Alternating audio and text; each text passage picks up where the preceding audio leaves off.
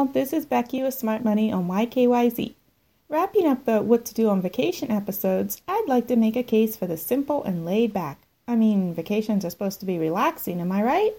And because this is all about being smart with your money, it's also great if your vacation is remembered through photos and not the credit card bills that show up the next month. So, while sometimes there will be trips that are a little harder on the wallet, there are a ton of ways you can enjoy yourself for next to nothing. Rent an RV and stay at a national park in the off season. Or if you have a fourth grader, you can get a free pass to all national parks for an entire year for the whole family. Definitely worth it. Try a staycation. Unless you live on the backside of nowhere, you likely have a lot of activities in your town you've never done before. Make it special by eating out a little more or cooking special meals at home. Way cheaper, and you're not stuck in a car with the kids for eight hours. Pure gold right there, people.